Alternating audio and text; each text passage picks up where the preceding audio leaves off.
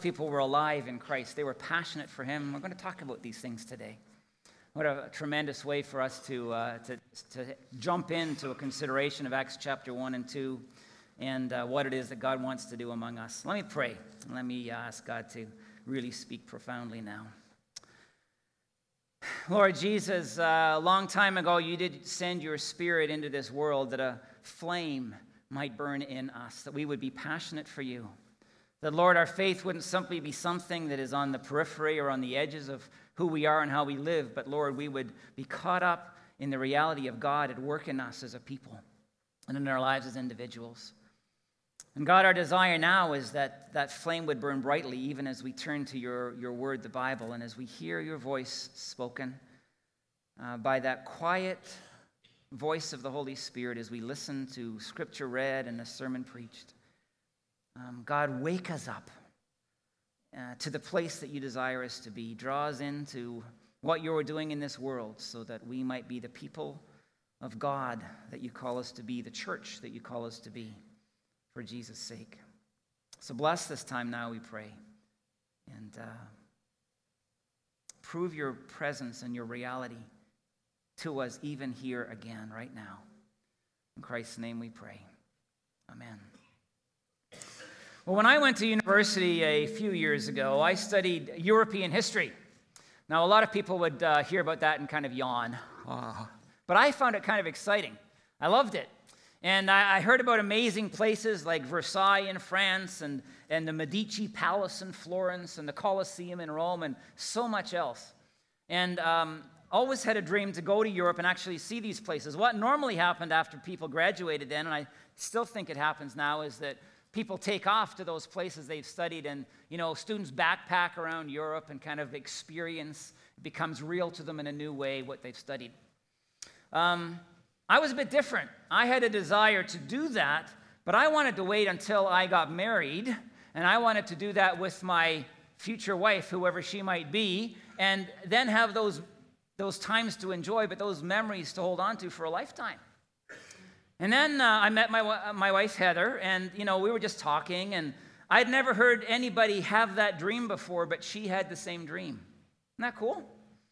And eventually we did that. Um, we, we backpacked around Europe, and I saw Versailles in France, and the Medici Palace in Florence, and the Colosseum, and so much else. It was an amazing thing. Um, and we saw a lot of cathedrals while we were there. You know, the cathedral in Cologne with the tallest spires in Europe, I believe. We climbed them, it exhausted us. Amazing, amazing buildings. St. Peter's Basilica in Rome, of course, and many others. And one day we were going into a smaller church. And um, it, was, it was a smaller building with a, I can picture it in my mind, a smaller wooden door that, that there was, we were coming to, and there was a, a young couple right in front of us. And the woman opened the door, and her words, and I was close enough to hear, her words to her partner behind her were this It's so dark and gloomy. And his response to her was, Well, that's, that's because it's a church. That's what churches are like dark and gloomy. And I want to tell you, I just, I, I heard those words and I was almost stopped in my tracks. You know, it's like, wow, that's their impression of church dark and gloomy. Well, in recent uh, weeks, I've had reason to sit back and think a little bit about how people perceive, uh, perceive church now, how they perceive church, what they think about it. And I want to suggest to you that in essence, when the unchurched crowd thinks about church, uh, it's not very positive. You probably know that. There's a lot that's gone on in, in a recent generation or two, or the recent generations, which have predisposed people to think negatively about church. You know, there's the whole idea, and, and, and for good reason, I'm afraid that people think of the church as judgmental and condemning of what they do, legalistic and moralistic, and wanting to tell people to do what they don't want to do. Not very positive, right? Oh, go to church and I have to live differently even though I don't want to. And there's the whole idea also of, of church being a place where, you know, you, you, you um, uh, encounter folks who are anti women and anti gay. You know, we want to take away people's freedoms and rights. As a matter of fact, that's the place where a lot of people who hate go to church. Of course, I don't think this is true at all, of course, but that's the perception that some people have. There's the perception, though, that I wonder, even because of all the sexual abuse scandals, whether sometimes people even think church is a safe place to go especially for their children, because that's been in the news to such a great degree. You getting the picture that has been painted in our world of the church? Dark and gloomy starts to sound pretty good compared to some of these things. Um, and so on I could go. You know, anti intellectual. it's like we're all Neanderthals believing in some fantasy story that is recorded in the Bible, but literally people think didn't even happen. As if it's not rooted in human history and in reality. It's an imp- impression. And then sometimes these folks go to church and they find it really too often irrelevant to life and incredibly boring, if nothing else. It's not a positive picture when you unpack it a little bit in terms of what people are thinking about the church today. But you know, there's a surprise when you take it a step further, because at least in my uh, opinion, and I would suggest this to you as a possibility, it is also sometimes unappealing for people who are churched. Unappealing for people who are churched. You know, the idea that church is too often boring. I go to church on holidays, and you know, sometimes I have a Sunday off here, and I love to go to other congregations, usually dynamic ones from which I learn and I gain ideas and inspiration. But sometimes I go to churches and it is the most boring thing in the world. And I find it painful, honestly, to sit there. I'm just wanting to get out. And, and, and one of the thoughts that I have is why on earth would anybody come to this church on a regular basis, like all the time? I don't get it.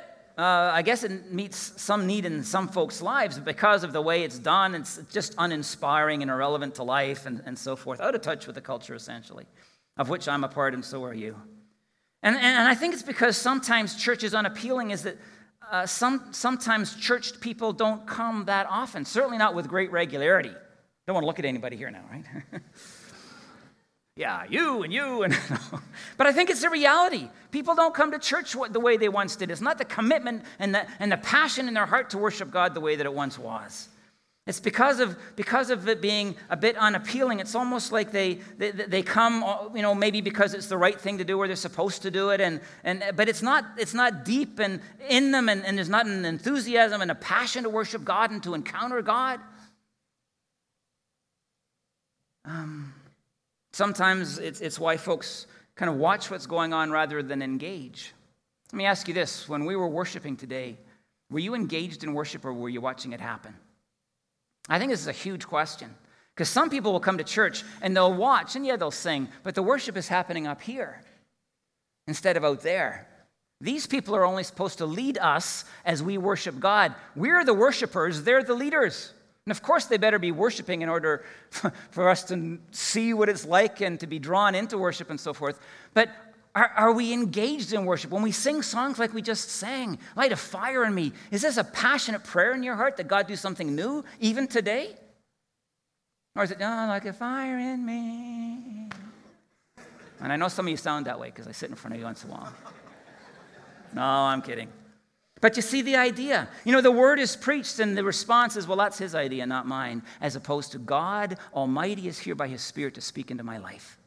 And he has a word for me, that quiet whisper of the Holy Spirit, and God Almighty is going to address my life, to which I can respond in faith and obedience. You see, sometimes we watch what's going on rather than engage. We keep our distance rather than jumping in and discovering the reality of what church can be whether it be worship on a Sunday morning or otherwise. Well, I want to look at church in Acts of the Apostles, chapter 1 and 2, for a few weeks and compare what it was then and what it is for us now. And I invite you to do the same. I just realized this probably sounds like, you know, me saying I studied European history, and some might go, oh, this is not boring stuff. If we could recapture what happened in Acts chapter 1 and Acts chapter 2, we were the most dynamic and powerful church on the face of the earth. I'm not kidding you. Because what happened in here turned the lives of these people not only upside down, but into a passionate experience of the living God. This is the situation. Jesus has been crucified. They have nailed him to a cross and they have killed the Son of God. Mind boggling. Remarkable. Um, he has risen from the dead by the power of God, and he has shown himself to 500 people. This is historic fact, not fantasy, right? And myth. He helped them understand what his life and his death were all about, something that they hadn't grasped, and we'll read that in a minute.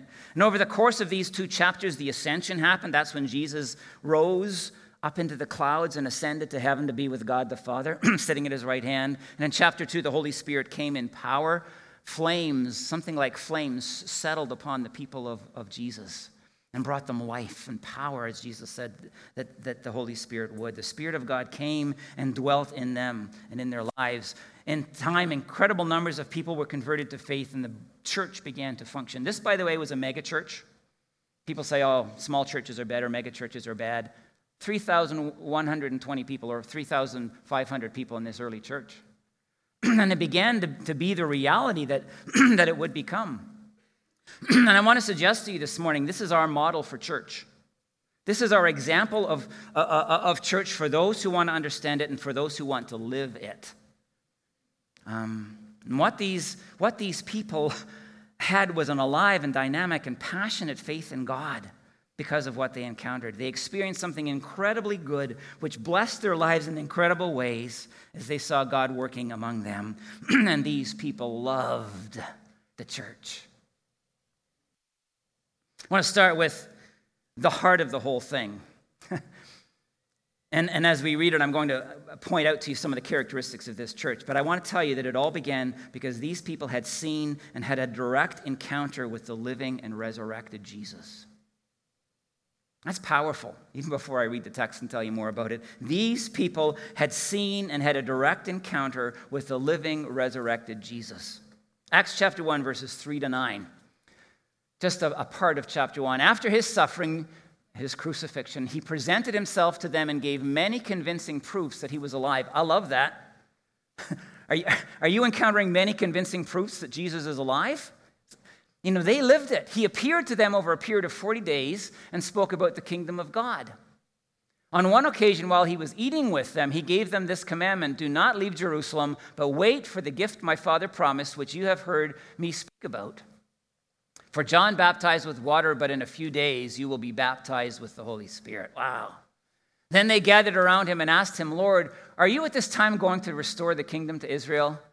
They still don't get it. They still think Jesus is going to boot the Romans out and sit as a king in Israel. But that was their question, his response. His response was, But you will receive power when the Holy Spirit comes on you, and you will be my witnesses in Jerusalem and in all Judea and Samaria and to the ends of the earth. After he said this, he was taken up before their very eyes, and a cloud hid him from their sight. How would you be if you had encountered that reality? Right? How would you be? I want us to stay simple on this, really simple. I'm not going to dig up the profound truths of Scripture in this one, unless I actually speak profound truths. These people spoke to Jesus, and he answered them. They talked to him. Once dead, now alive. They spoke to him. They, they, they heard his voice. They understood his new teaching so that they came to grasp what his life was all about and what God was about. And other, other gospels, and here too, they ate with him and, and they shared a meal with him. He said, You know, put your hand in my side, touch me, you know, where the nail prints are, experience the reality of who I am. And they did. And they realized that this one Jesus was the Son of God and that he had overcome the power of death to hold him down. God wouldn't allow that. It was an, a remarkable thing which left them awed and amazed. And my friends, I want to say it, they were passionate followers of Jesus as a result. Passionate followers of Christ. Then came Pentecost. Let me read it to you Acts chapter 2, verses 1 to 4. When the day of Pentecost came, great celebration of the Jewish people, they were all gathered together. They were all together in one place. Suddenly, a sound like the blowing of a violent wind came from heaven and filled the whole house where they were sitting.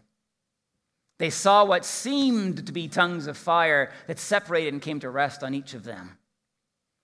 All of them were filled with the Holy Spirit and began to speak in other tongues as the Spirit enabled them.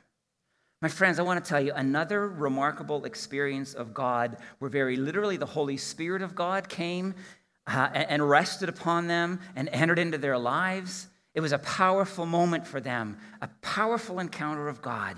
And I want to tell you, no longer was this something that they had heard about or read about in a book. All of a sudden, now, this faith of theirs was something that they had experienced. It was something incredibly real to them.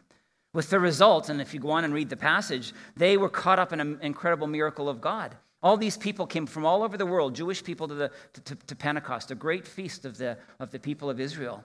And because they were from all over the world, they spoke various languages. And in this instance, these people who were gathered, this 120 people who were gathered when the Holy Spirit fell upon them, began to speak remarkably and miraculously foreign languages.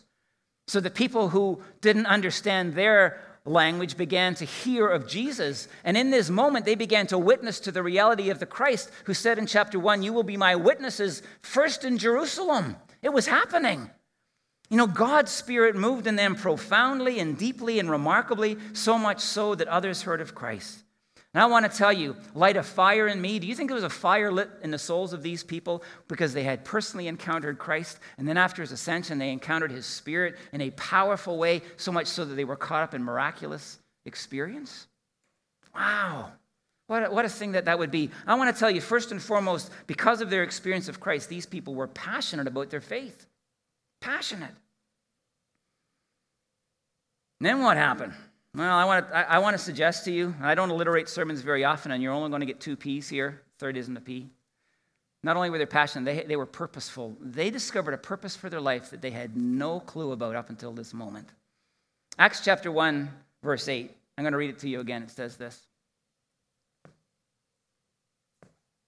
Acts chapter 1, verse 8 says this But you will receive power when the Holy Spirit comes on you and you will be my witnesses in Jerusalem and all Judea and Samaria and to the ends of the earth.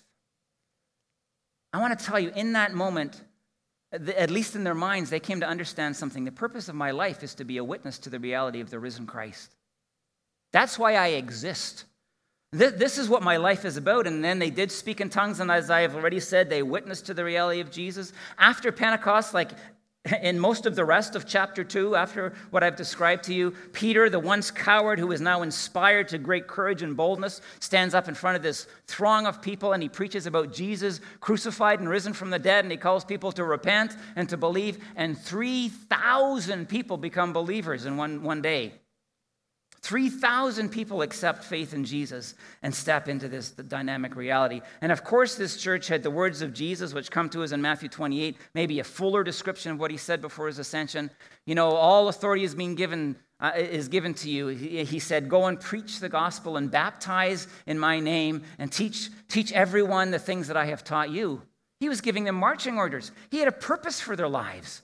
Go into all the world, starting here, then surrounding regions, and then to the uttermost part of the world. And you are to tell people of me so that they will come to faith in me and be baptized. And so that w- once they are baptized, once they are in the family of God, tell them what I have told you. Teach them the things that I have taught you. And I would assume, considering how blind they were before this 40 days that Jesus had after the ascension, most of what they were to teach was what he had then taught them. Because prior to this, they didn't get it without the agency and the help of the Holy Spirit of God to teach them. My friends, I want to tell you, these people um, were called to, to, to do something of significance and of greatness with their lives. It was Jesus saying, Refuse to live for lesser things. Now live for me and for my cause. They had a new focus and they had a new purpose. So they had passion in their hearts and they had a clear sense of purpose. And number three, they, were quick, they quickly were drawn into a deep and life changing experience of community. I can't tell you how important this is. Famous verses, Acts chapter 2, 42 and 47. They devoted themselves to the apostles' teaching and to fellowship, or you could say shared living, or to community, to the breaking of bread, and to prayer. Everyone was filled with awe at the many wonders and signs performed by the apostles. All the believers were together and had everything in common. They, sold property and possessions to give anyone who had need, incredible generosity. Every day they continued to meet together in the temple courts. They broke bread in their homes and ate together with glad and sincere hearts praising God and enjoying the favor of all the people. And the Lord added to their number daily. That means every single day, those who were being saved. There were new converts to this new movement of God in the world. Every single day. See, these people were absolutely committed, can I say passionately committed? To what? To the teaching of the apostles, to hearing the word of God and responding to it. They were passionately committed to fellowship, doing life together.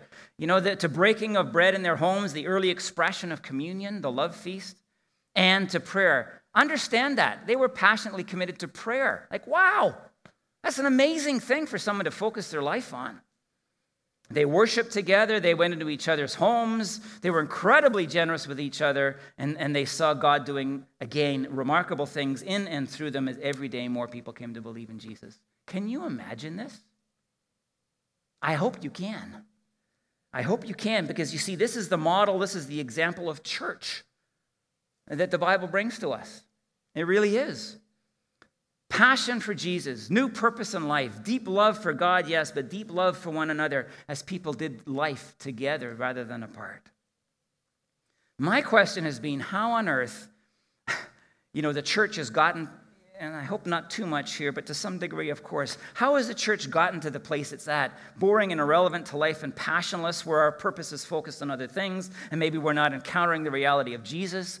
You know, something in which people watch, something people watch rather than live and engage, something they hold at arm's length as opposed to something that we do together. And I guess I want to ask you this morning how does this compare with our experience of church here at IPC? It's like, wow, that's a, that's a pretty high standard, Chris. and I don't care how high it is, it's the biblical standard. And I'm called to tell you what the Bible says. And can I personalize it even a little bit more? To what degree is this, um, this experience of church, this model, this example of church, your experience of church? Or does it sound foreign and unusual and distant? I want to tell you there are some keys of learning that we can take hold of and apply to our lives. And, and if we are ever to get this right uh, to the degree that we can, and I believe with my whole heart we can. Number one, each of us needs a direct personal experience of the living Jesus. Can I say that one again? Because this is at the heart of the whole enterprise. These people hadn't encountered the living Christ, there would have been no church, there would have been no passion, they wouldn't have bothered with a purpose. And they certainly wouldn't have done life together in community, deeply loving one another. Every single one of us needs a direct personal experience of the living Jesus because it is this which gives, which gives us passion for him. You know, it's absolutely easy to know about Jesus and to not know him. Please take that to heart. It is incredibly easy to believe in Jesus of the, of the New Testament and, and to know about Jesus, but to not know him personally, to not have encountered him in a very real and dynamic way in your lives, such as these people did. It's like these 3,000 people who were converted to Jesus after listening to pe- people's sermon, Peter's sermon. We have to step into a relationship with Christ, every single one of us. We have to take that initiative. We have to act. We have to repent of our sin and we have to open our lives to the Lord Jesus. And I want to tell you, we, we do that not just once, but over and over and over again. My experience is way too many Christians. I accepted Christ in my life when I was 13 or I was 20 or I was 25. And then they think that's it. They think that's somehow enough.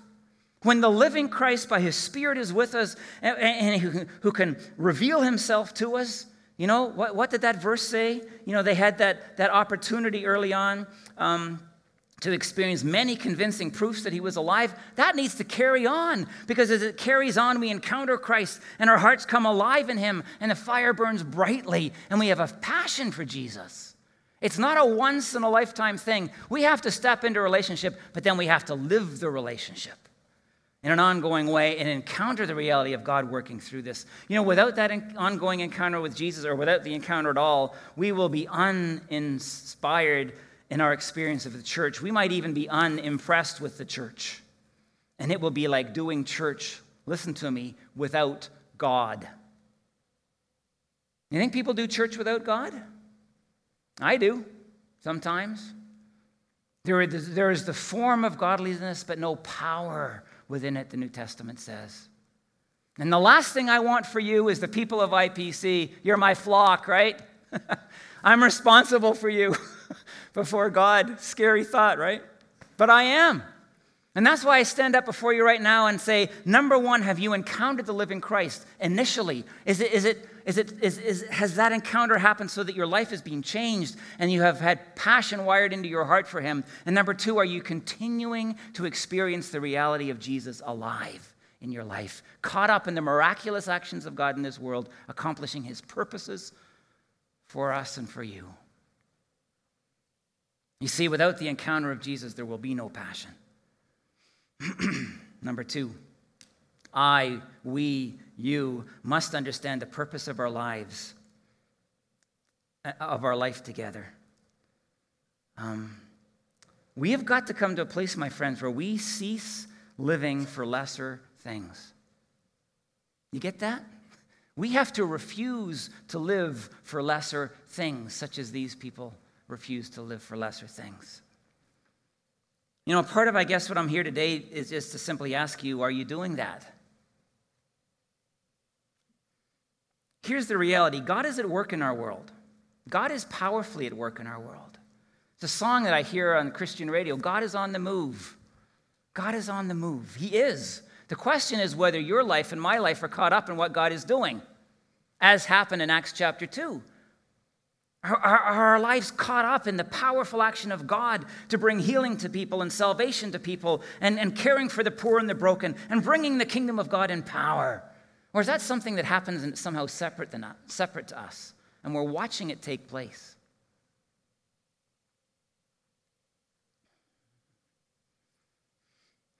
What are some of those lesser things? Another way to put it is what, what might be the, the purpose of our life or our lives otherwise. What's the purpose of your life? Can I ask you? I'm not saying what your head tells you the purpose of my life is to glorify God and enjoy Him forever. All the good Presbyterians in the crowd get that. It's wired into us since we were three.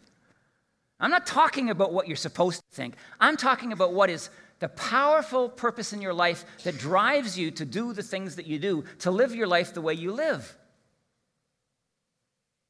You know, sometimes, it, I mean, there's a whole myriad of things. Sometimes it's the job. The purpose of my life is to succeed at work. There's nothing more important that, in, in, what I do than, than succeeding in, in the task that I get up every day to accomplish five or six days a week. That's the purpose of my life. I want to tell you this text, based on the teaching and the authority of Christ in this text, we, we understand Jesus saying, No, it is not the purpose of your life. The purpose of your life is to know me and to witness to my reality and to build my kingdom. Your work might be a means whereby you accomplish that end. You might bring the kingdom to the earth by the way you work in the world, and you might make money in, in your work in order to, of course, to provide for yourself, but also to be generous like the people of Acts and, to give away and bless people in their need. But the purpose of your life is not work. Understand that. That just becomes idolatry when we put it in the place of God and His purpose for us. Some people, a lot of people in this culture, you know, money is the purpose of my life and all the nice things that money can buy. You kids that are growing up and you're choosing career, you know what I hear all the time? Where's it going to make me a lot of money so I can be secure and I can have a nice home and do the things I want to do? And Jesus, by his teaching and by the inspiration of the Spirit in these texts, and Jesus, by his words elsewhere, says, If you think the purpose eh, uh, of your life as my follower is money, you are wrong. It is not the purpose of your life. I have to become the purpose of your life. Some people, you know, these are just simple, simple categories, but some people think, you know, my friends and socializing, that's the purpose of my life. I just have to get with the right crowd and I want to enjoy my life. I want to have lots of fun. That is, that is the priority of my life that tends to drive what I do and form the way I live my life. And I want to tell you, if Jesus was here, he would say that is not the purpose of your life. Nothing is the purpose of your life other than you knowing me with a passionate heart and taking up the purpose of the cause of Jesus Christ in the building of the kingdom of God. That is why you now exist. That is the purpose of your life. I hope I'm shaking some things loose here. Because we have got to grapple with the reality of what the church was and what it, was, what it became early on and what it is intended to be still. You see, my friends, if Jesus Christ reveals himself to us and he takes hold of our lives, he makes us part of his purpose and part of his plan to accomplish what he wants accomplished. You, we are to be his witnesses at home and in regions which surround us and internationally. Understand it and live it. And I want to tell you, my friends, if we have the passion in our heart for Jesus because we've encountered him, he will be the purpose of our lives. He will be the focus and the priority. He will be our passion. I want to say this. I say it occasionally. I'm going to say it here again as we kind of are really entering into a, another ministry year together, our September to June run. IPC does not exist just to be here. We're not here just because we're here. I want to say this with love and grace IPC does not exist just to meet your needs. I know where people get that idea from. The Church of Christ exists for me. Do everything the way I like it, and I'll be happy. No, the purpose of the church and of IPC particularly is to witness to the reality of Christ, the living Lord Jesus, who has come into our lives and taken hold of our hearts and filled us with a passion and given us a purpose to accomplish the things that He died for. Connect people to Jesus, deepen the faith, change the world. Our vision.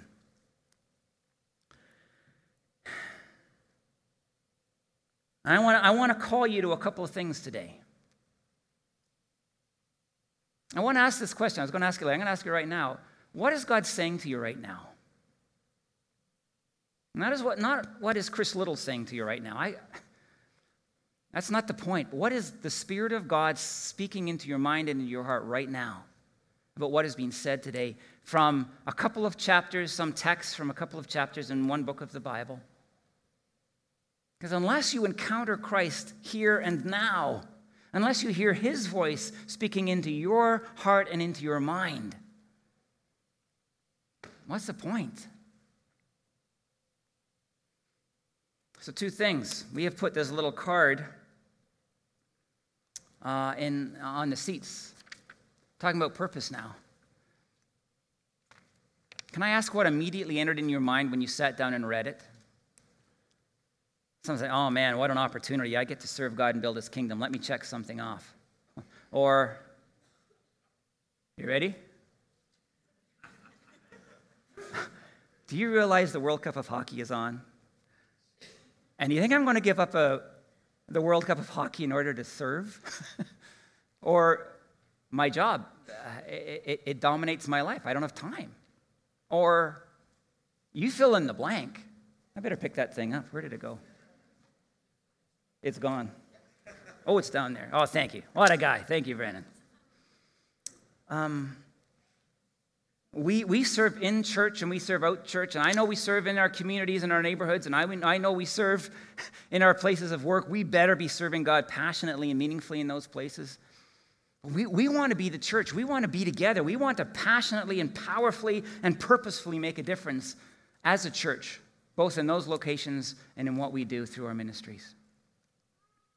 God calling you to put your name on a piece of paper and check some marks or write other things in there just to let us know what you're interested in? That kind of focuses things, doesn't it? I want to tell you, my friends, every single one of you, God has a purpose for your life. He has given you gifts of the Spirit. He will empower you and enable you to do significant and miraculous things that only you will be able to do for Him as He works through you by His Spirit. Are you in the game or are you going to watch it get played? Hmm.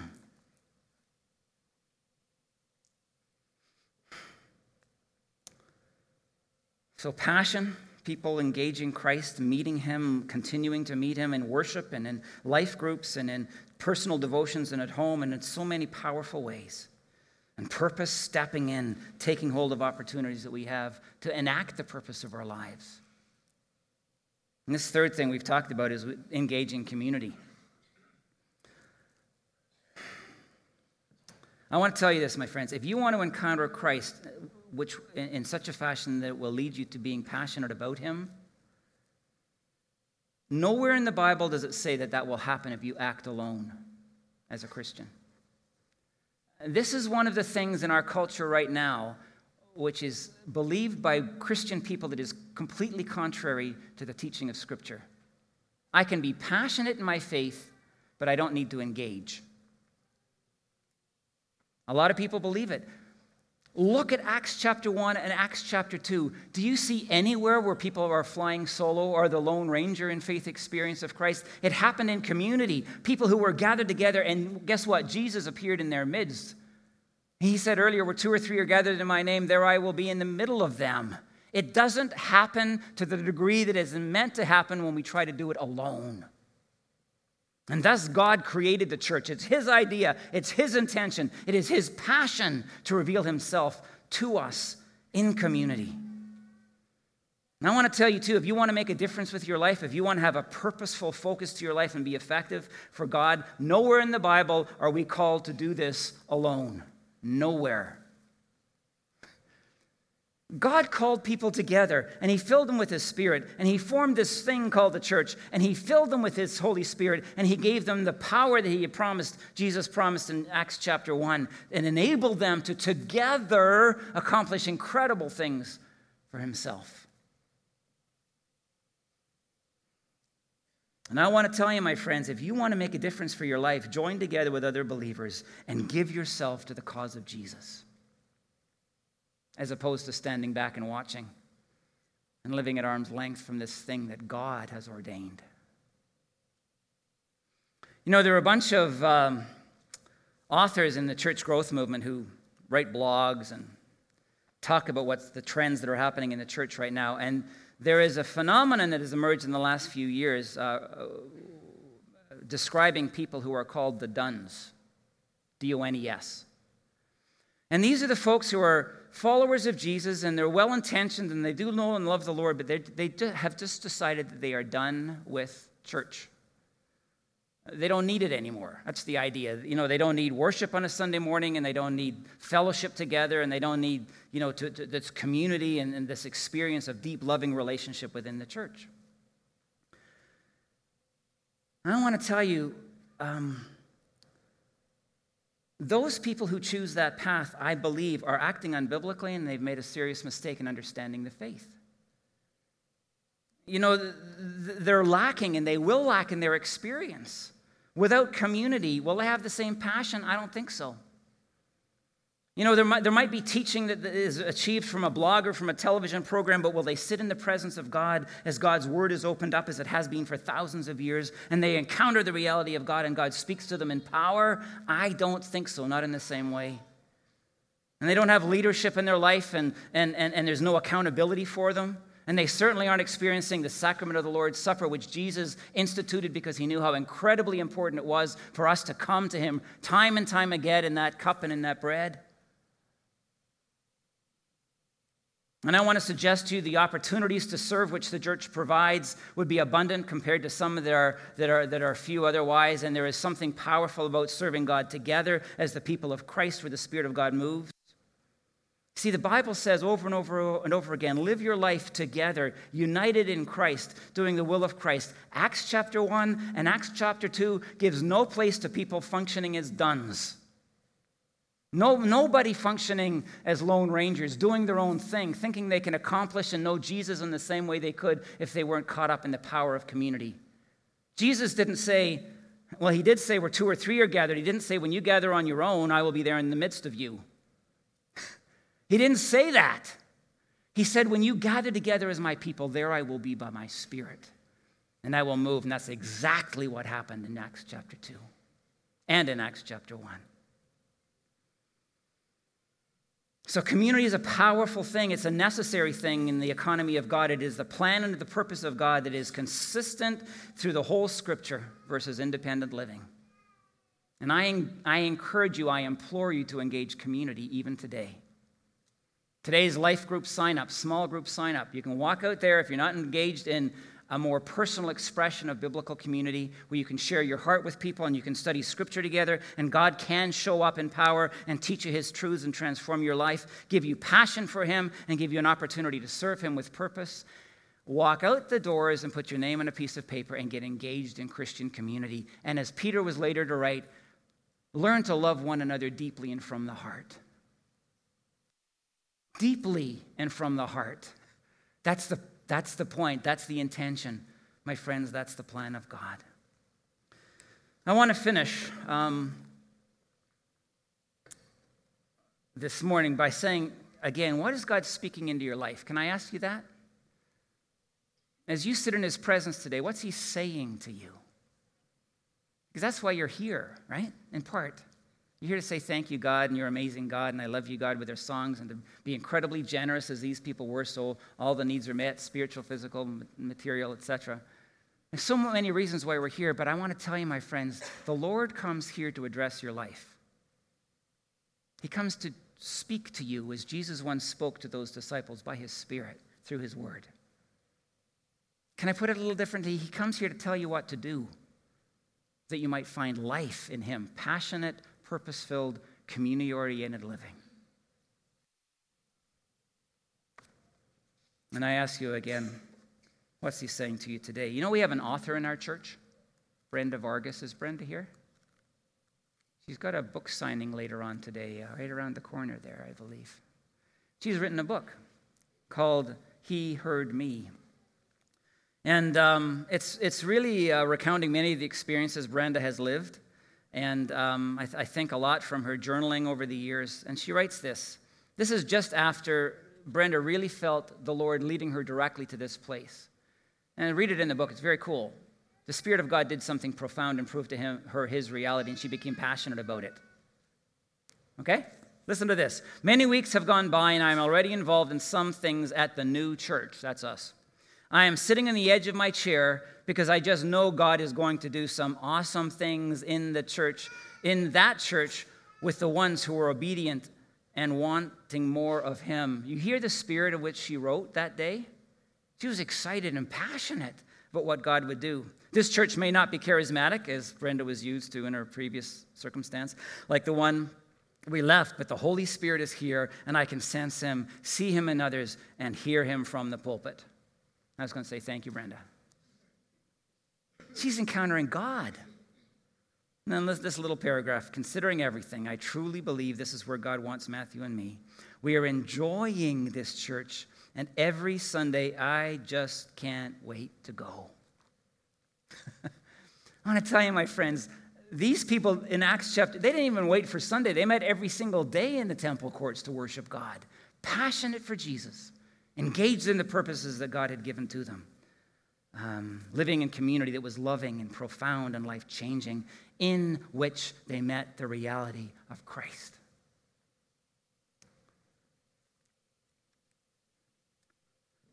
Well, you can tell I'm a little fired up about this one, right? You know why? Because it's biblical truth. This is the Word of God, my friends. And to the extent I have communicated this book faithfully to you, hear it as His Word to you. And I say to you, respond to God's Word. Know what He wants of you and for you.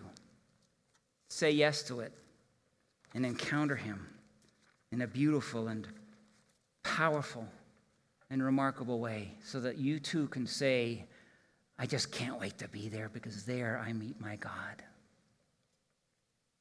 Let's pray.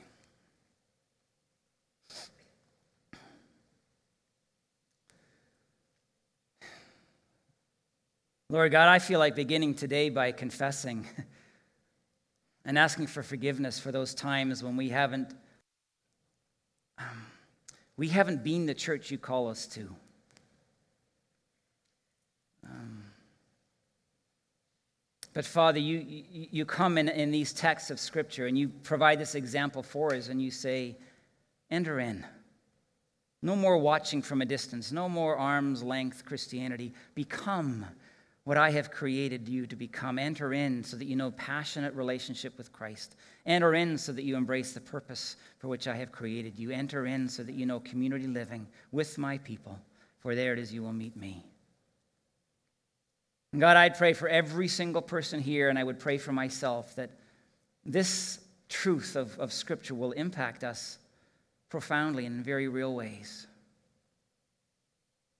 God, I know uh, sometimes things happen in church which hurt people and cause people to stand back and say, hey, I'm not going to go there, I'm not going to do that. But God, like in every good relationship, we just need to find forgiveness and find healing so that our hearts are made right.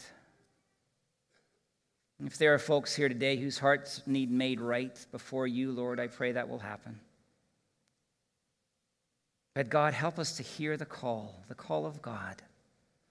Help us to willingly embrace what you have for us. God, help this church to become like the early church, which, which experienced you in power in Jerusalem. Help us to be people who encounter you, Lord Jesus, day after day, so that our hearts are set aflame. Help us to be people who refuse to live for lesser things so that we can ultimately live for you. Lord God, help us to be people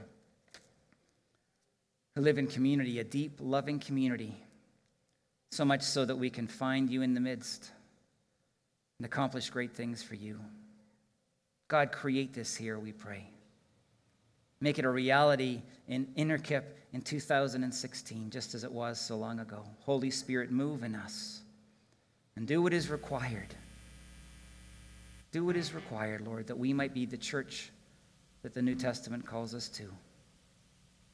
Lord, we yield ourselves to you. We submit to your voice and to your will. We ask that you will, God, amaze us with the church that forms as we move forward together. And this we pray.